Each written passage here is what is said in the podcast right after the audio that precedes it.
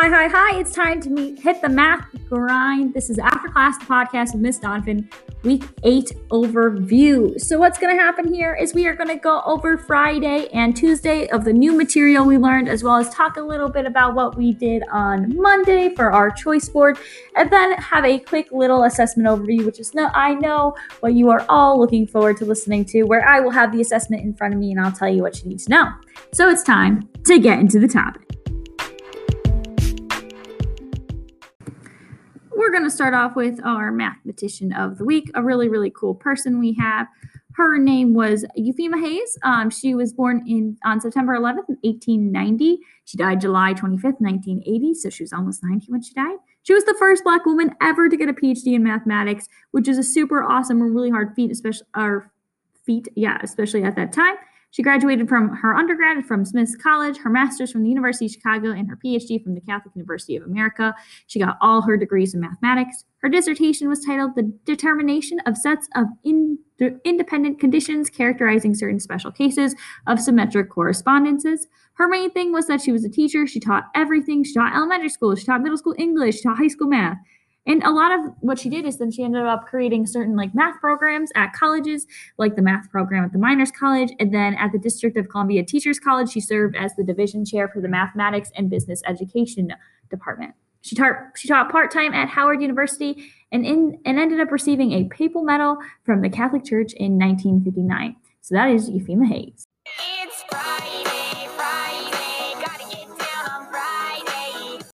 Okay, so we're going to talk about Friday. And Friday we did 8-1. Our target was I can identify vertical translations to a parent function by a graph in the equation f of x plus k. This was 8-1, so we are working on vertical translations. So really the main thing was what did that k value do to our parent function and what does that mean? So again, your homework was from page 114, problem 17 through 22, and we took our notes from the book.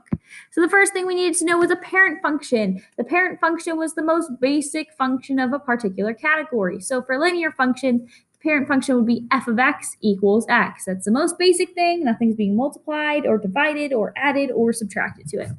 So we took that parent function f of x equals f, and then we compared it to the function g of x equals x plus 5. So what did that do? What did that plus 5, adding that plus 5 after the x, do to it? We saw that everything kind of moved up 5 units. So we would compare the y-intercepts, the x-intercepts to really see what was going on. And we found out that when we had f of x equals x and g of x equals x plus 5, that g of x was just 5 units above f of x. So again, um, it was just more of us like looking and comparing graphs. So then we did the function f of x equals x cubed, and we had the function f of x or g of x equals x cubed minus 4. We then made a prediction knowing that the g of x, x plus 5, moved it up 5 units. What would this minus 4 do? So we saw that it would move down 4 units. So this k value that is not with the x value, it is outside the x value, it is its own thing, is moving it up or down. That is what it is doing. It's moving it up or down. If it is positive, it will move it up. If the k value is negative, it is going to shift the parent function down. So a change in position, size, or shape of a graph is a transformation. We are working with what we call a vertical translation.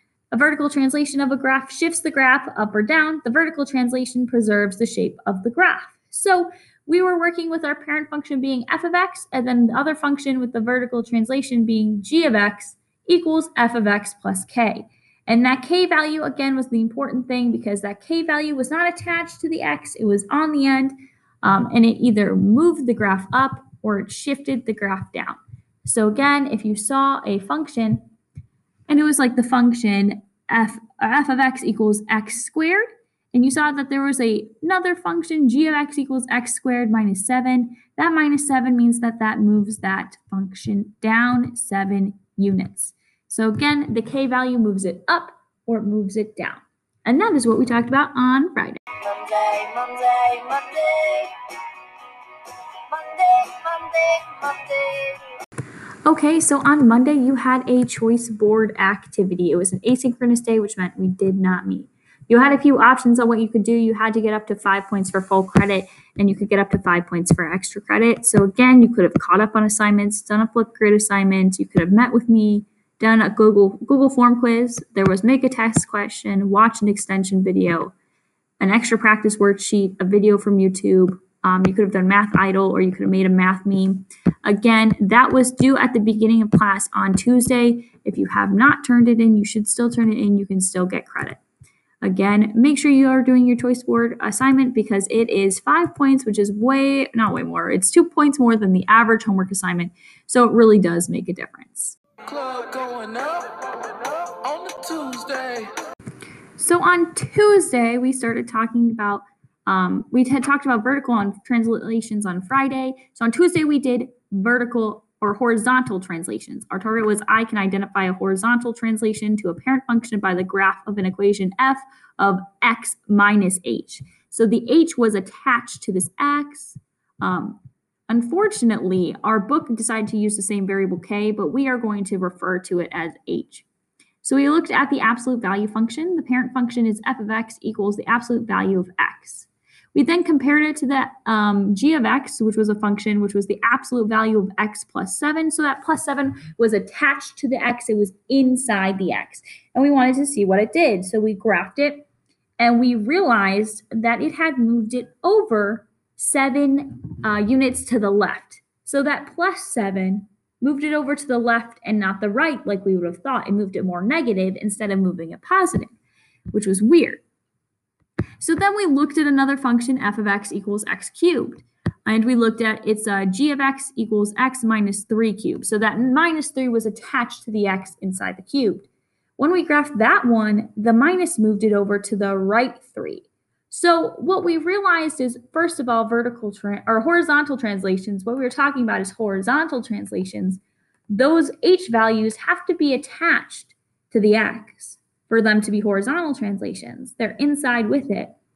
But then also, it's the opposite of what you would think. It's not, if it's a plus, it's going to move it to the negative values. If it's a minus, it's going to move it to the positive value. So if you have a plus in each value, it's going to move to the left. If you have a minus, it's going to move to the right. And we talked about how horizontal translations of graphs shift the graph left or right. And like vertical translation, a horizontal translation preserves the size and the shape. So again, we were really looking at how horizontal uh, plus uh, the h value moves it to the left, minus moves it to the right, while in vertical, a plus value moves it up, and a minus value moves it down. So it's really important to remember that the two are opposites and what they are. So again, we're going to use that as an h value. So our function would be g of x equals f of x minus h, that in parentheses, and then outside of the parentheses plus k. So whatever's inside the parentheses in your function is going to, or whatever's, con, I want to say combined, condensed, attached to the x, is going to be the horizontal. The horizontal, um, the horizontal translation, while whatever is outside not attached to the X is going to be the vertical translation. So again, that was what we did on Tuesday. And if you have any questions, there is a Quizizz assignment that is going to be posted for extra practice as well, as well as the optional review. And if you're listening to this, you're already listened to after class. It is Wednesday, my dudes. Now on to the part I know you're all here for. We're going to, I'm going, I have the test right in front of me, assessment number eight. I'm going to go over it. So on assessment number eight, there are six, what is it? One, two, there are five sections. So um, it's 5.1, 5-2, 5 3. They're all separate. And then 6 1, 6 2, and 6 3 are together. And then I also put 8 1 and 8 2 together. So the translations are together. So first section is 5 1. You can skip it if you like your grade, but you should definitely go look at Home Access Center just in case.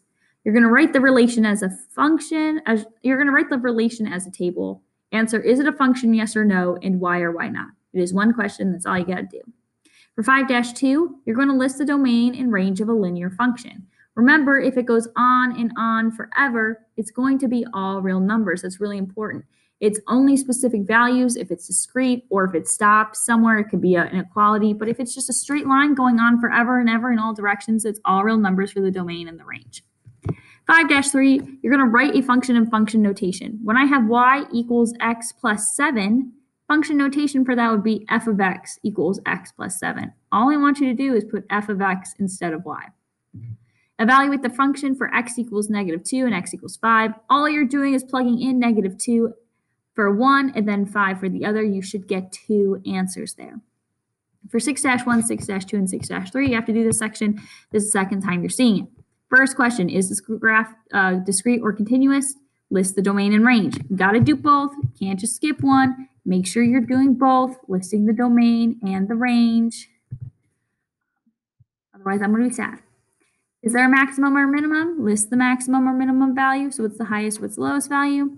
Again, if it goes on forever and ever in all direction, and it doesn't have either. If it has a maximum, it goes forever. It doesn't have a minimum. If it has a minimum, it goes forever in the other direction. It doesn't have a maximum. And then list the independent and dependent variable for the situation. Then we get into our new stuff, 8-1 and 8-2. Uh, you're going to have to identify one vertical translation, one horizontal translation, and then one that has both. Um, for one of them, you're going to be asked to what the translation is, to describe the trans. Okay, for two of them, you're going to be asked to describe the translation, and you'll be given the function.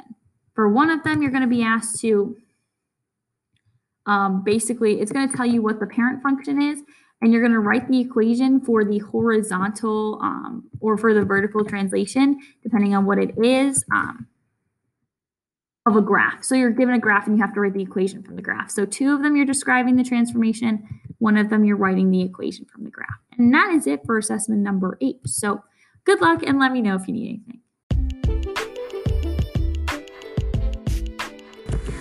Okay, and that is it for After Class, the podcast week eight overview.